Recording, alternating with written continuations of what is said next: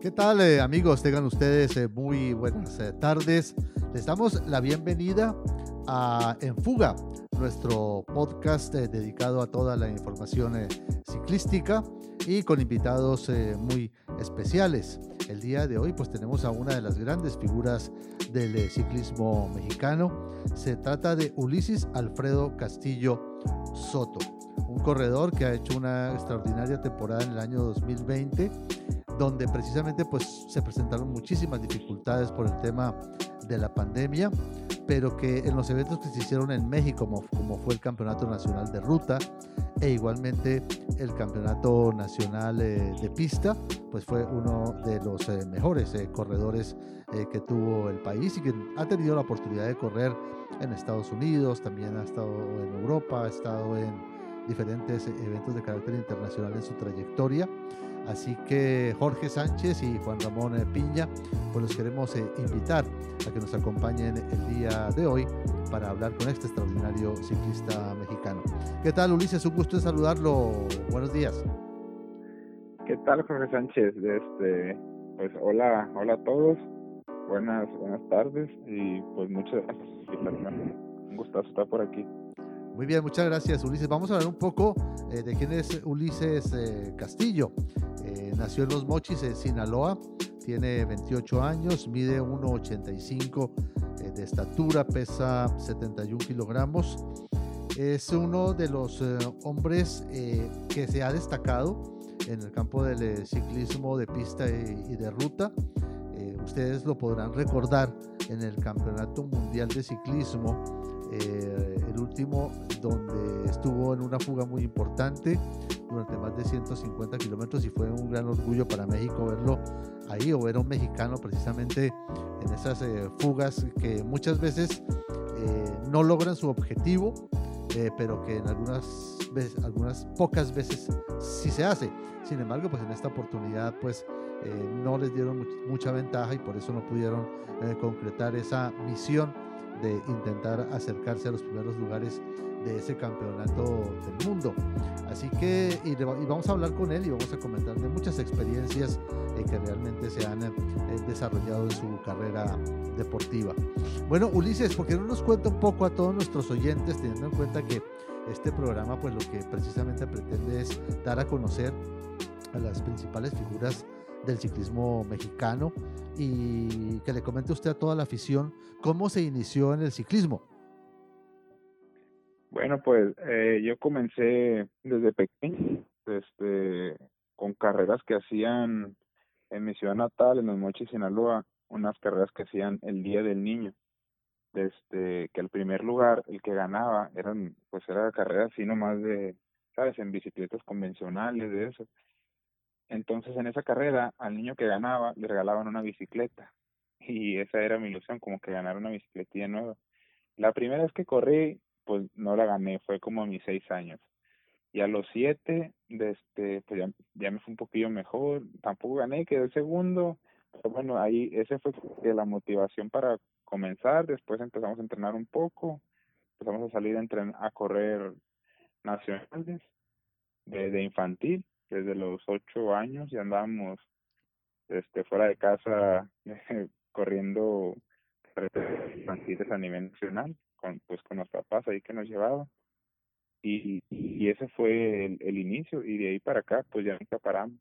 ¿Y quién lo apoyaba en esos primeros pedalazos? ¿Su familia? ¿Cómo fue ese primer contacto con la bicicleta y cómo lo apoyaron? Pues siempre fue principalmente mis papás, la familia siempre. Pues de un inicio, la que nos llevaba ahí a los entrenamientos y eso era mi mamá, porque mi papá fue futbolista y él quería como que nosotros también fuéramos futbolistas, pero pues nunca nos llamó la atención 100% el fútbol, siempre fue más la bicicleta desde chiquitos. Pues de un inicio fue la madre la que nos llevaba para todos lados. Después mi papá, como que ya que empezó a ir a las carreras, empezó a agarrar el amor al arte, y fueron más que nada ellos los principales siempre de este pilar de económico y en todos los sentidos para mí. Okay. la primera bicicleta, cuando Ulises Castillo pudo tener su primera bicicleta ya para poder competir, y cómo la consiguió. Mi primera bicicleta. Te voy a contar algo chistoso. Sí, claro. De las primeras bicis con las que... Porque primero se me hace que me prestaron alguna bicicleta para ir a correr, esas carreras que te había mencionado. Después, mi papá, recuerdo que me regaló una bicicleta, pero no era para competir, era carrera, no, era para, o sea, bicicleta normal. Me acuerdo que llegó Navidad y la vi que la estaba pintando. Y le digo, papá, ¿por qué pintas la bicicleta? No, es que se la vamos a regalar a los niños pobres, ya que llega Navidad. Esa es la bicicleta que... La misma bicicleta me la había pintado y eso me había traído Santa Claus de Navidad. Ah, súper bien. Increíble. No se me olvida. Bueno, y después, mis papás a los 8 años me compraron una bicicleta que supuestamente pues era para competir de niño, pero una bicicleta muy, muy pesada, recuerdo. Pues decía que era para competir porque tenía ya la llanta un poquito más delgada, pero pues era una bici pues para turistear, yo creo, porque para correr no era. Entonces a esa bici le hicieron modificaciones, que le cambiaron las ruedas, le cambiaron el grupo, y con esa fue la bici que comencé a competir desde a los 8 o 9 años. Fíjese que a esa edad pues muchas veces pues a uno le gusta el fútbol, le gusta de repente correr. La bicicleta es otra de las pasiones. Yo siempre he dicho que el juguete que todos los niños en el mundo solicitan es el balón de fútbol y la bicicleta, ¿no? Son los dos juguetes preferidos a determinada edad. ¿Qué hace que definitivamente la bicicleta se haya convertido en pasión? Era buena pregunta. Como yo creo que, como tú dices, mi papá quería que fuéramos futbolistas, también era la pelota, pero a lo mejor la presión esa o la emoción de él como que nos hizo inclinar más hacia la bicicleta porque pues era más divertido, era más fácil, de ahí que me subía arriba de la bici, pues daba vueltas en casa, que antes no estaba tan peligroso como hoy, que pues hay muchos carros. Estaba solo, pues ahí salía, daba vueltas, y a lo mejor pues la pelota, no sé, nunca me llamó tanto la atención. Tenía que estar con alguien o con amigos para poder jugar, y con la bici no, con la bici solamente, o sea, yo y la bici me subía y dando vueltas y quemando llanta, patinando, me divertía mucho. Aparte que mi hermano también está involucrado en la bicicleta, una prima por ahí que también le daba la bici, bueno, que también es ciclista. Entonces, y yo creo que como comenzamos, como te digo, que quedando segundo, y ya después el siguiente año ya empezamos a ganar, pues yo creo que esa fue la emoción de que a lo mejor era bueno, y todo, y mi mamá pues nos quería llevar algo recreativo, y como ahí no nos cobraban nada, era gratis. El maestro que tenía, que acaba de fallecer ahora en diciembre, en un accidente automovilístico, lo atropellaron y falleció. Pues él nunca nos cobró nada, entonces pues era gratuito. No sé, se prestaron muchas cosas. Sí. ¿Cuál era el entrenador? Se llamaba Julio César Manuel García Mendivil. Mendivil, sí, cómo no. Sí, eso fue un suceso tristísimo finalizando el año, ¿no? Sí, la verdad que sí. Muy bien. Sí, no, nos parte el corazón. Claro que sí. Bueno, y una vez cuando ya llega ese momento de la competición, la primera carrera y el primer triunfo, ¿cómo lo recibió? Ya, mi primer triunfo creo que fue... Bueno, ni siquiera gané. Me acuerdo que mi mejor resultado que me dio mucha satisfacción fue un campeonato nacional infantil a los 11 o a los 12 años, no estoy seguro. Me acuerdo que mi papá para entonces, o sea, ya me había invertido en una bici más o menos bien.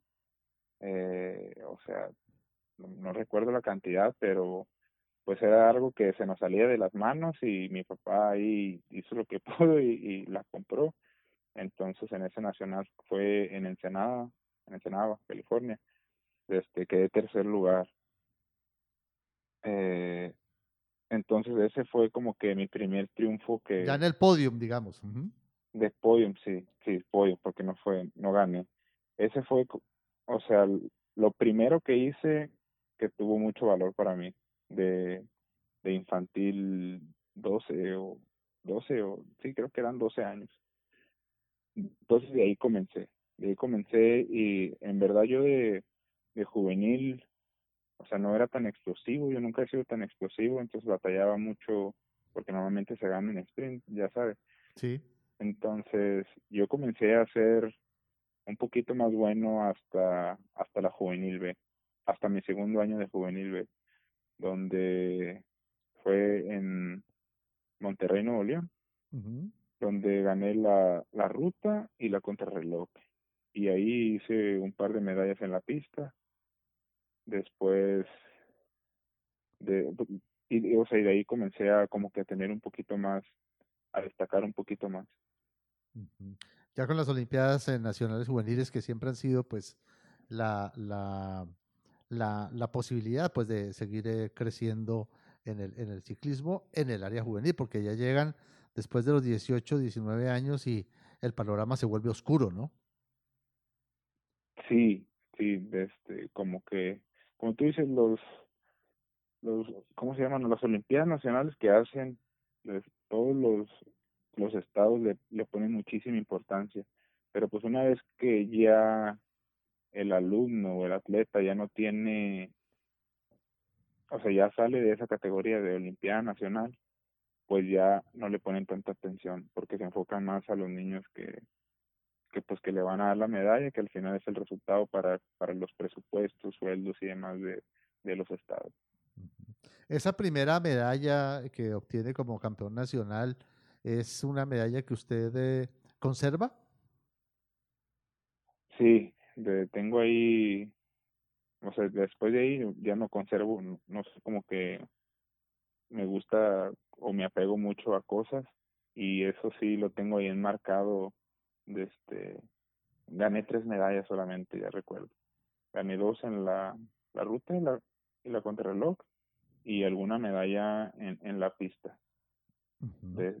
Pero no primero, fue segundo o tercero. Y tengo un cuadro ahí con esas 3 medallas. Súper bien. Ahora, en esa época, cuando usted estaba arrancando 11, 12 años, juvenil B, seguramente 15 y 16 años, ¿quiénes eran cómo era el ciclismo mexicano en esos tiempos?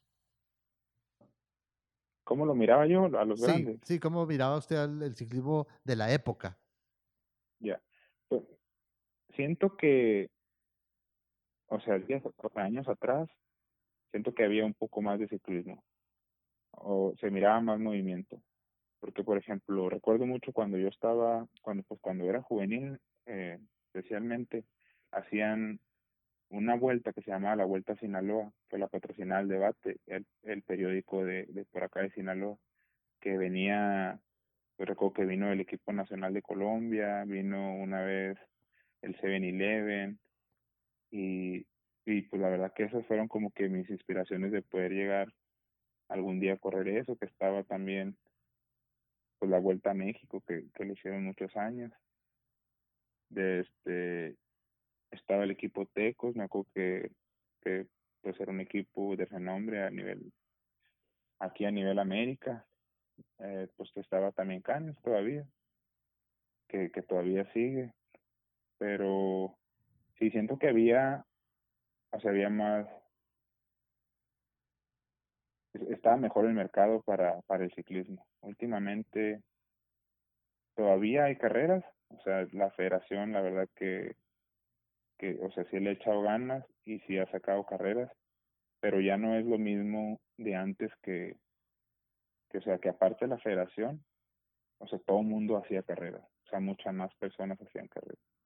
Entonces siento como que hemos ido un poquito cayendo.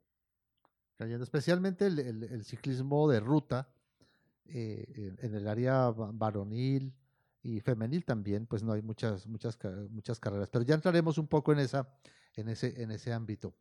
Bueno, y luego de que usted termina ese ciclo ya de juvenil C, cuando todavía había Olimpiadas Nacionales, se iba a llamar, iba a cambiar el nombre ahora en este evento, pero la pandemia pues prácticamente ha parado con todas las posibilidades de continuar proyectos.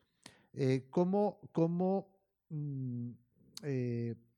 vio ese cambio? Cuando usted sale de 18, 19 años, ¿qué pensó? ¿Cuál fue su plan?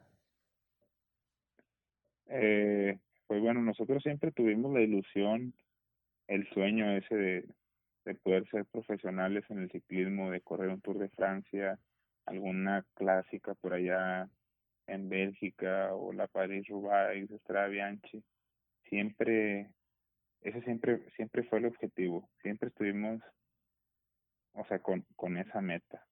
Entonces, nosotros tuvimos, la verdad que mucha suerte, porque estábamos en Sonora, éramos 5 en especial, que era Luis Lemos, Flavio de Luna, René Corella, Josué y yo, que nos apoyaban, nos pagaban el entrenador, que era Clemen Capliar, un eslovaco que estuvo viviendo aquí muchos años en México, y Codesón nos apoyaba con, pues a veces con los alimentos o un poquito de viajes, y también el papá de René Corella también nos apoyó mucho, prestándonos lugares para irnos a entrenar a la sierra, vehículos, nos ayudaba con las gasolinas, él siempre nos ayudó con esa parte. Y luego también estaba un equipo que se llamaba La Joya, que era el que nos sacaba a correr acá a Tucson o todas las carreras de por ahí en Sonora.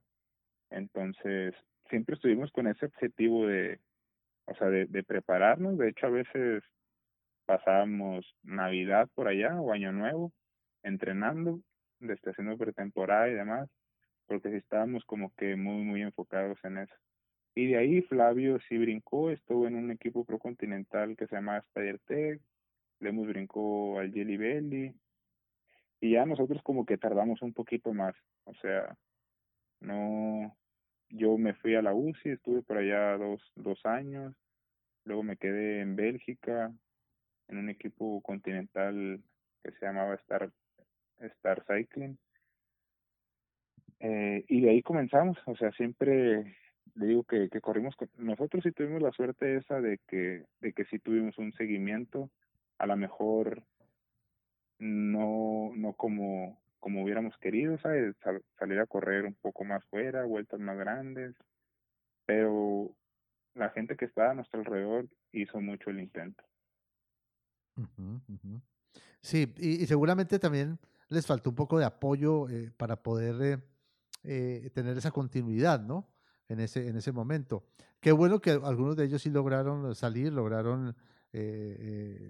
viajar, tener experiencia, como el caso suyo también, pero de pronto también hizo falta algo, ¿no? En esa maquinaria necesaria para llegar al ciclismo profesional.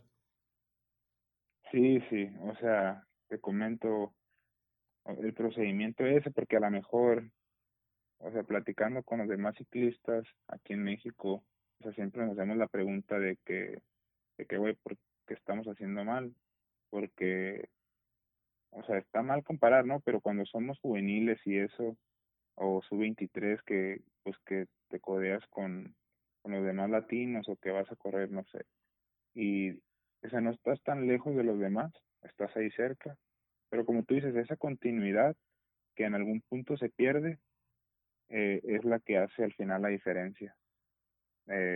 Siento que a más personas que tengan más contacto para que puedas estarte fogueando también un poquillo más fuera.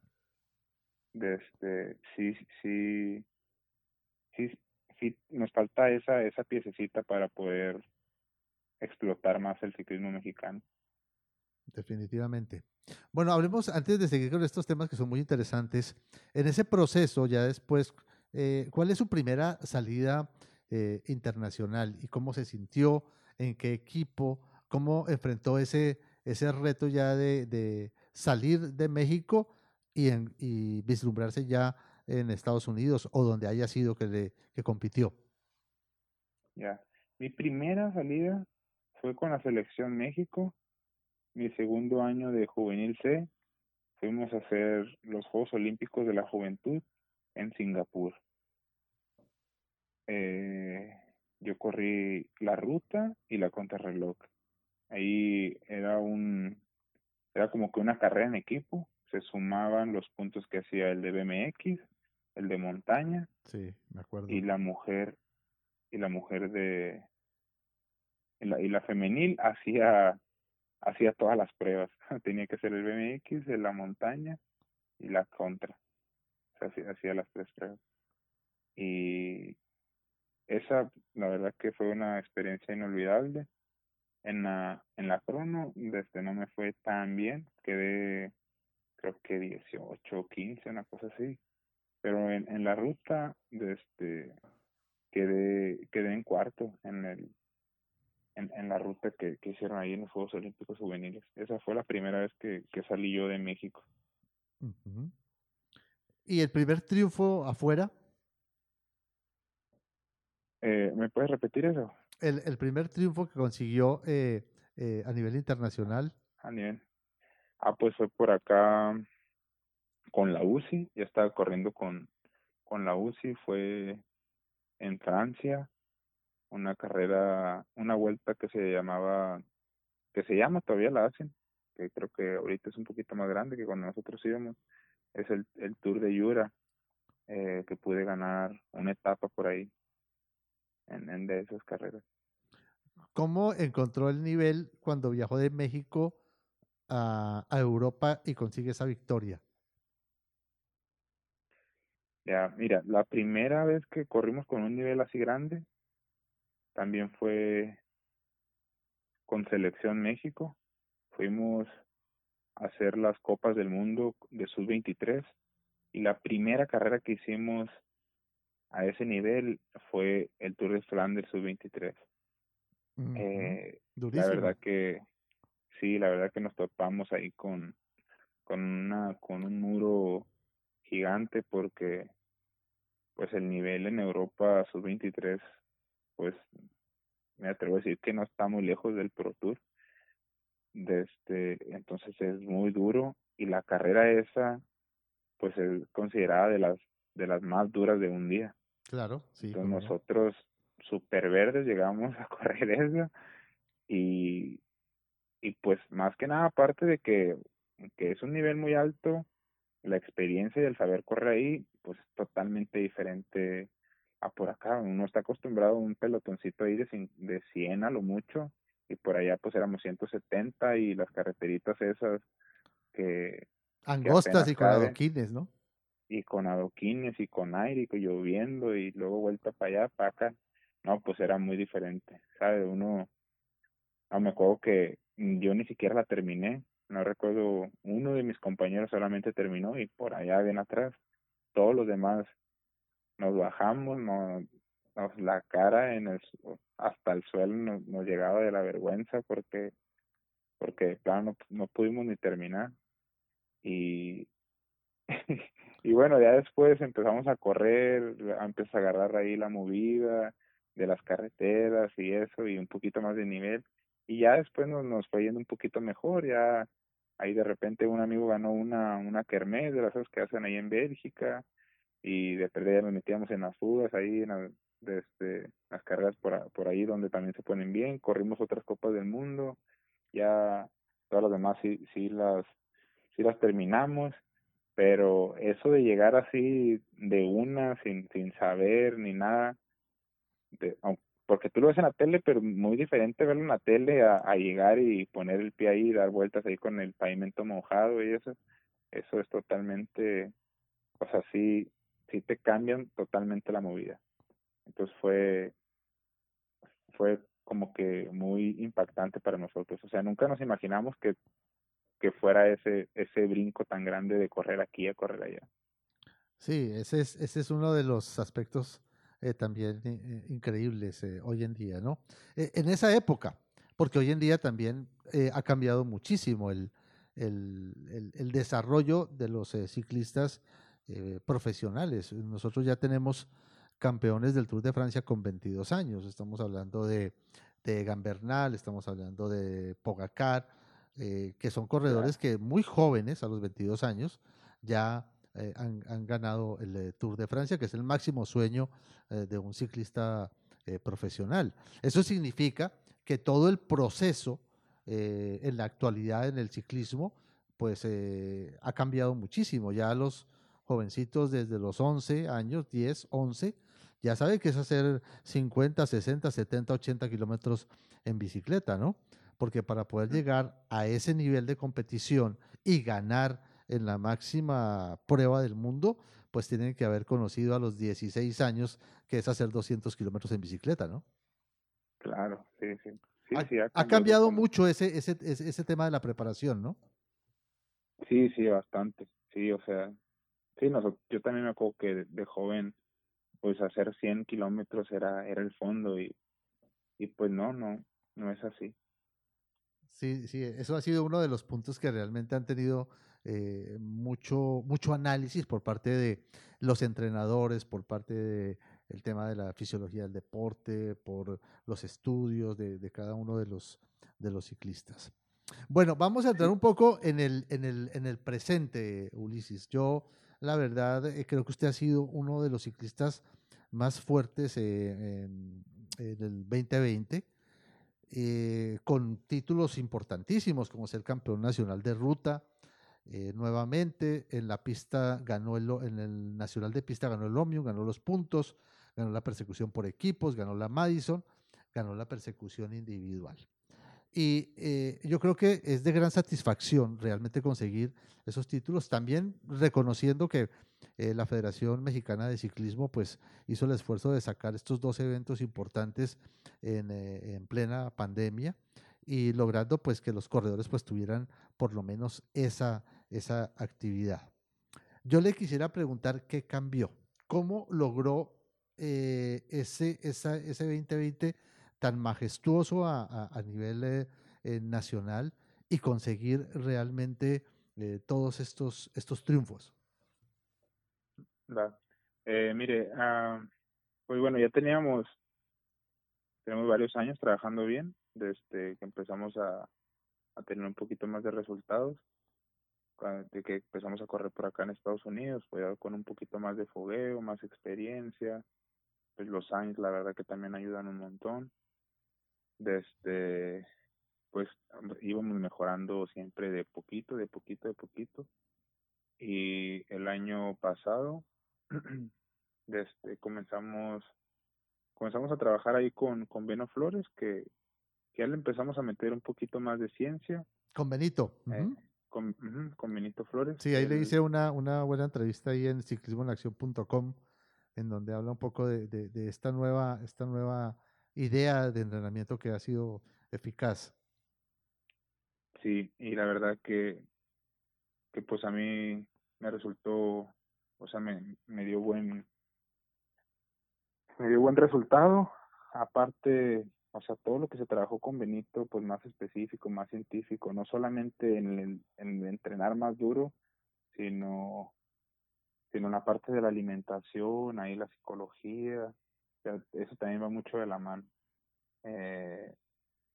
O sea, yo cambié esa parte, en la parte de la alimentación, la verdad que antes sí me cuidaba, no era de que comer cochinero, pero no era como que te tienes que comer esto, después de entrenar, porque pues hoy vamos a entrenar duro, mañana no comas tantos carbohidratos porque te toca espacio, no los necesitas. O sea, yo comía mis porciones a lo que me llenaba, estaba bien y hasta ahí, pero no específicamente con lo que el cuerpo necesitaba.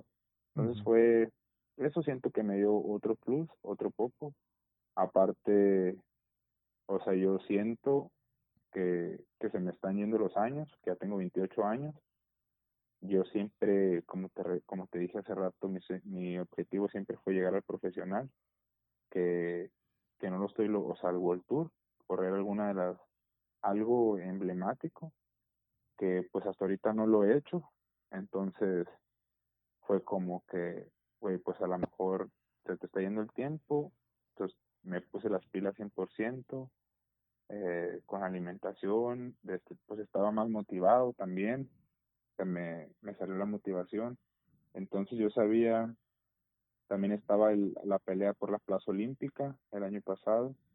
Entonces yo creo que la plaza olímpica me dio mucho, el pelear esa plaza, me dio ese extra también que necesitaba, porque pues la verdad que me gustaría mucho ir a esos Juegos Olímpicos. Entonces yo me estuve preparando súper bien para hacer las pruebas que íbamos a hacer, las carreras que íbamos a hacer como selección para ver quién se quedaba con esa plaza olímpica. Pues se vino eso de la pandemia, todo. Entonces yo, o sea, mi motivación siguió al 100, no fue como que, ya no hay carrera, ya no voy a entrenar. Yo pensé que esto se iba a reanudar pronto, entonces pues yo me seguí entrenando de igual manera, como si las carreras siguieran en pie. Las carreras no pasaron, pero por ahí hacían de que un paseo tipo carrera, y me estuve moviendo mucho, o sea, en ese aspecto de que hacían un grupito ahí de pura gente cercana, y siempre trataba de salir y convivir y entrenar como si fuera carrera. Entonces eso me daba como que la motivación para que no dejara de entrenar, ¿sabes? Porque si no tienes ese objetivo, no hay nada cerca, o te hacen algo, luego te lo cancelan, como que al ciclista es difícil para él mantenerlo motivado. Entonces por todos lados estuvimos buscando la motivación, y al final cuando dijeron, ¿sabes qué? Siempre sí se hace, pues está bien, yo, no sé, estoy preparado, no dejé de entrenar nunca, y yo creo que eso contó mucho, pues, porque siento que a lo mejor algunos sí le batallaron más por ese lado de seguir entrenando sin tener carreras. Claro. Ese cambio de trabajar con Benito Flores, y anteriormente como estaba porcentualmente, ¿cómo lo puede ubicar? ¿En qué porcentaje creció su potencial? Ya, mira, la verdad que no tanto, me ha crecido el 2% a lo mucho, pero a lo mejor lo que cambió mucho, o sea, mi mejora física no es tanto como la he tenido otras veces. Es más, a veces que tengo otros números, o sea, muchos números sí me mejoraron, de que de 5 minutos y eso, pero por ejemplo los 20 o una hora, en otras ocasiones he tenido mejores. O sea, sí me mejoró mucho, me mejoró 1 o 2% otras cosas. Entonces estoy un poquito más completo. Aquí lo que cambió, que casi no tengo días malos. O sea, el estar más sano, mejor alimentado, más todo, pues casi no me enfermo. El cansancio se me aplaza un montón. Entonces, o sea, acá que hay que una carrera, pues estoy en forma, me siento bien, como si tuviera un buen día casi todos los días. Sí, o sea, hay una recuperación mucho rápida. Claro, uh-huh. Eso es. Uh-huh. Eso es muy importante, porque los esfuerzos en las grandes carreras, o nada más una carrera de una semana, realmente con 200 kilómetros diarios de competición diarios, pues realmente hay que tener una gran recuperación, y hay que tener una preparación desde todos los puntos de vista especial, ¿no? Claro. Muy bien. Bueno, eso creo que ha sido, pues, tal vez uno de los aspectos importantes. ¿La plaza olímpica ya se la designaron o aún no? No, la plaza olímpica todavía está en veremos quién va. Habemos ahí 4 o 5 corredores que estamos peleando por ella. Ahora pues íbamos a ir al Tour de San Juan como selección. Ya la cancelaron eso, hoy, ¿no? O ayer. Uh-huh. Sí. Nos habían avisado días anteriores que pues sí ya se había cancelado, pero porque no publicáramos nada. Ya estábamos enterados. Entonces eso no decidía nada, o sea, quién le fuera mejor en San Juan, porque pues hay que trabajar como equipo. Pero pues sabes, tú también ves quién anda en mejor forma física y quién no, aunque se trabaje en conjunto, como que ahí ya se iban a empezar a armar las piezas. como se canceló, pues todavía no deciden cuándo se va a hacer, o sea, dónde se va a definir o con qué. Están viendo cómo van a acomodar pues eso de la Plaza Olímpica, pues a ver si hay carreras o no sé. Claro. O si hacen alguna carrera ellos por acá. Pero está todo bien, veremos. Eso no se le ha asignado a nadie todavía. Sí, realmente todavía no están las plazas definidas. Se lo preguntaba porque pues como usted fue el mejor corredor en el 2020, de pronto había alguna noticia, pero la federación seguramente próximamente va a tener que entregar ya los corredores que nos van a representar los Juegos Olímpicos, tanto en la rama femenil como varonil, en la pista y en la ruta. Ya hemos hablado aquí pues con Yareli Salazar y también con Victoria Velasco, que es de las chicas jóvenes que hay en buen desarrollo para el ciclismo de México. Pero realmente el panorama no parece muy claro en el sentido de que el Challenge de Mallorca en España, que es para corredores de World Tour y seguramente algunos continentales profesionales, ha cancelado su inicio ahorita en el mes de enero. La van a aplazar para mayo del 2021. La Vuelta a San Juan, que era una carrera muy importante también en la Argentina, iba a ser una carrera que iba a tener la posibilidad también de ver a los corredores más importantes del pelotón internacional, ha sido cancelada. El Tour Colombia, que también se iba a desarrollar en el mes de febrero de este año, ya fue cancelado también en Colombia. O sea que esto de la pandemia sigue siendo un aspecto supremamente delicado y que está afectando sin lugar a dudas todo el ciclismo mundial, en todas las categorías, en el World Tour, en el ciclismo profesional continental, en el ciclismo recreativo, en el ciclismo infantil. Creo que todos hemos vivido pues unas épocas muy complicadas y pareciera ser que ahora la tendencia es de los ciclistas profesionales, como el caso suyo, es que hay que estar listo en cualquier momento porque cuando autoricen una carrera seguramente todos van para allá, ¿no? Sí, sí. Y o sea, lo malo aquí, que por ejemplo, uno como ciclista que siempre está buscando el contrato para el próximo año, o que te lo mantengan o buscar un contrato nuevo, pues si no tienes resultados, si no hay carreras de donde, ¿cómo te respaldas? Pues entonces las poquitas carreras que hay, pues tienes que estar listo para poder hacer algo, porque si no, pues no tienes un respaldo para poder seguir manteniendo tu contrato. No, pero no tienen muchas oportunidades, por eso hay que tratar de estar lo mejor posible siempre. Sí, este es el momento. Todo el mundo está entrenando en todas las categorías infantiles, recreativas, profesionales. Hay que estar entrenando y llevar un plan como si hubiera carreras, porque en cualquier momento se puede ver la opción de que se presente alguna competencia y se pueda arrancar. Así que este también ha sido un dilema para el ciclismo profesional y los ciclistas de todos los países, tener que tener una condición física adaptada al momento y para competir inmediatamente. Eso es lo único. El corredor se ve muy afectado con eso porque le toca mantener un nivel alto en su curva de rendimiento, porque donde esté pues va a tener que sobresalir. Ha sido un nuevo reto, ¿no?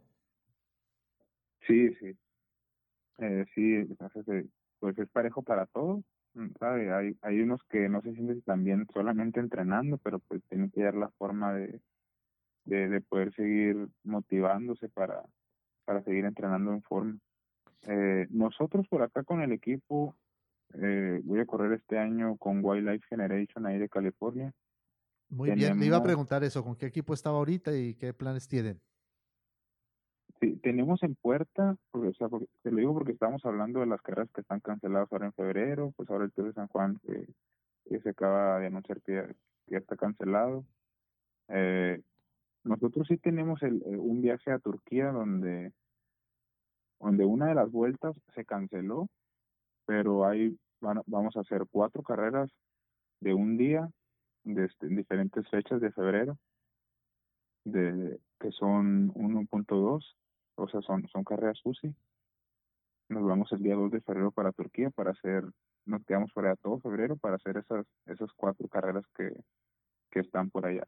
Y regresamos en marzo y ya no tenemos, o sea, luego no tenemos otra carrera, pero el equipo anda buscando por allá en África, desde el Tour de Ruanda, que también está en febrero, a ver si hay posibilidad de ir. Uno por ahí en Grecia, pero todavía no están confirmados. Ojalá que estos de Turquía, pues ya cancelaron una vuelta, ojalá no cancelen las demás carreras de un día. A ver qué pasa en estudios, ahí que nos dice. Pero supuestamente está todo el plan hecho para irnos el día 2 de febrero. Y me imagino que en Estados Unidos pues tampoco hay mucha actividad. No, en Estados Unidos creo que por ahí escuché que estaban haciendo criteriums, así como tipo de práctica, y que sí se juntaban varios y se ponía bien, pero nada oficial grande, y empiezan oficialmente hasta junio, creo, las carreras en Estados Unidos. Sí, claro, ¿no? Y Estados Unidos está pasando también un momento bien complicado con la pandemia. Bueno, quiero, como tema anecdótico, usted pudo haber sido campeón también de la crono individual en el campeonato nacional, ¿no? Pero creo que hay por ahí una anécdota, ¿no? No sé si hubiera o si hubiera ganado, pero sí está buena la anécdota esa, que salí un poco retrasado. Sí, ahí yo malentendí el protocolo que estaba hecho para la carrera, porque yo pensé que les iban a echar por bloques, que arrancaban primero, o sea, creo que los primeros 5, y los otros 5 los iban a echar en otro segundo bloque. O sea, que iban a hacer 2 bloques, y que yo estaba en el segundo bloque. No sé por qué me informé de esa manera. Entonces, cuando arrancó el que iba 1 o 2 por delante de mí, dije, no, pues todavía nos falta media hora para arrancar nosotros, 1 hora, era 1 hora la competencia, dije, pues falta 1 hora. Como sea, yo estaba calentando porque batalló mucho para aprender, como dicen, por el motor. Y sí, me había ido rodando, era como 1 hora, me había ido rodando hacia la competencia, y me subí a la bicicleta a calentar, porque había ido a medirla, y creo que le tenía que mover algo.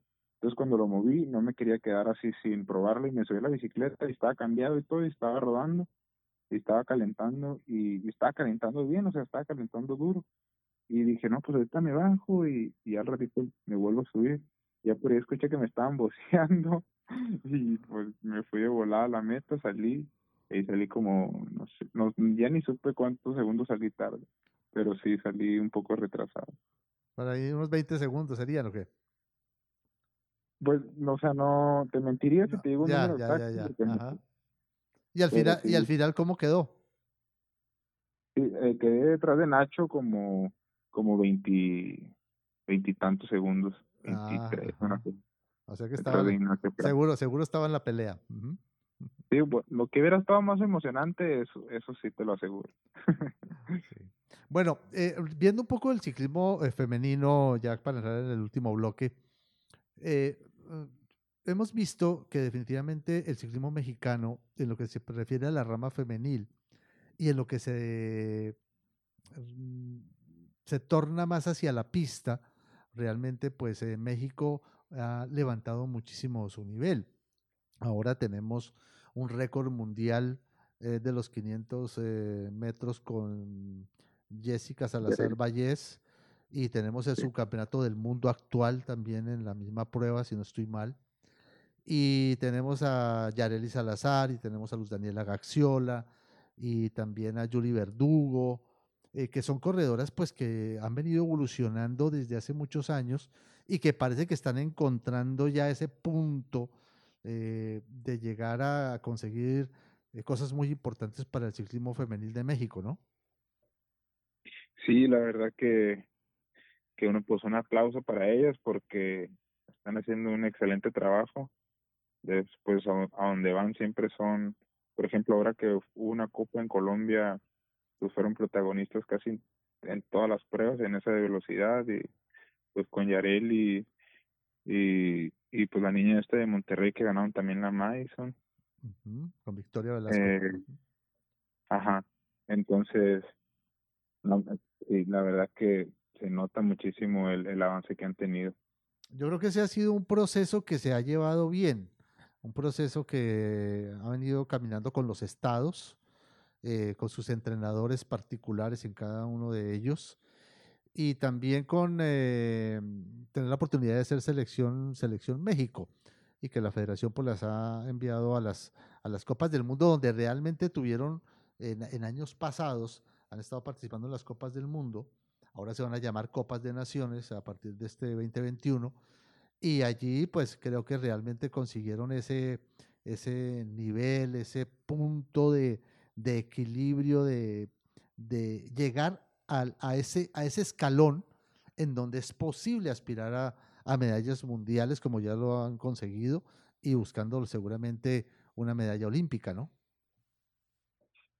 Sí, como tú dices, el proceso ha sido largo, porque me ha tocado verla desde hace 4 o 5 años, donde siempre han estado viajando, corriendo, y bueno, pues ya les dio resultados, se puede ver ahí, y pinta todo muy bien para ellas ahora para Juegos Olímpicos. Esperemos que les vaya súper bien. Yo he dicho que México en el ciclismo es un país de pista. Creo que la ruta es un punto abandonado. Creo que el ciclismo de ruta le falta muchísimo por desarrollar. Antes de hacer grandes carreras en México, yo creo que los estados deberían por lo menos tener una carrera de una semana por estado a nivel digamos profesional, elite, incluyendo allí a juveniles B y juveniles C, inclusive ya en el nuevo sistema de competición. Yo creo que es la solución para poder rescatar a cada estado y sacar los mejores ciclistas de cada uno y hacer un gran evento, 20 carreras de una semana en México serían fabulosas para poder empezar a desarrollar y que crezcan los equipos, que crezca el ciclismo de ruta, que lo veo que tiene muy buena cantidad de corredores en los juveniles B y los juveniles C, porque los he visto, he ido a algunas carreras y sí se ven 100, 120, 150 corredores que corren ahí juveniles, pero pues que se pierden muy rápido, ¿no? Que en un proceso cuando llegan ahí se van y se acaban porque no hay ilusión, no hay carreras, no hay posibilidades de sacarlos adelante.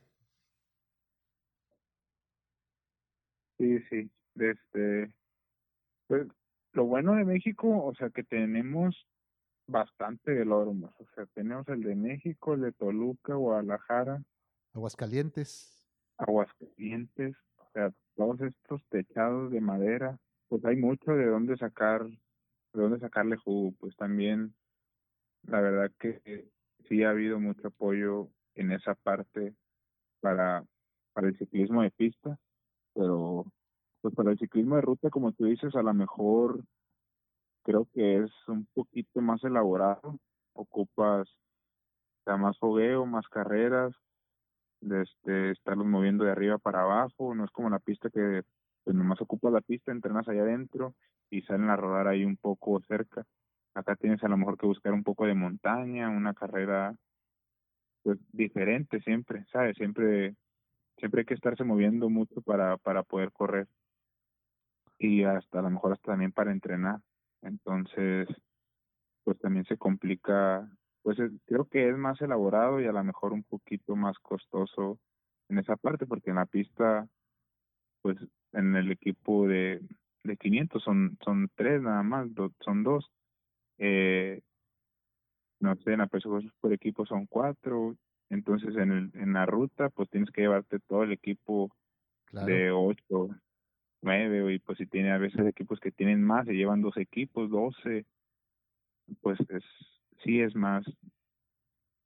Sí, pues por eso se enfoca más a la pista. Sí, sobre todo también pero también la ruta es decisiva. Yo creo que México tiene corredores de muchísimo talento. Hay corredores muchachos, los actuales como ustedes, que tienen muchísima capacidad, que han demostrado la fortaleza necesaria para poder exigirle al organismo y convertirse en ciclistas de un gran nivel. Lo que pasa es que hay que trabajar y hay que enfocarnos un poco en la ruta. Hay que trabajar muchísimo este tema porque de 145 millones de habitantes que tiene México, pues es imposible que no pudiera sacar 3.000 corredores de ruta de calidad. Creo que es posible y están ahí, hay que encontrarlos, ¿no? Y hay que apoyarlos, y hay que hacer carreras, y hay que conseguir que los estados se pueda hacer un calendario sólido, bien organizado, y porque los equipos de ruta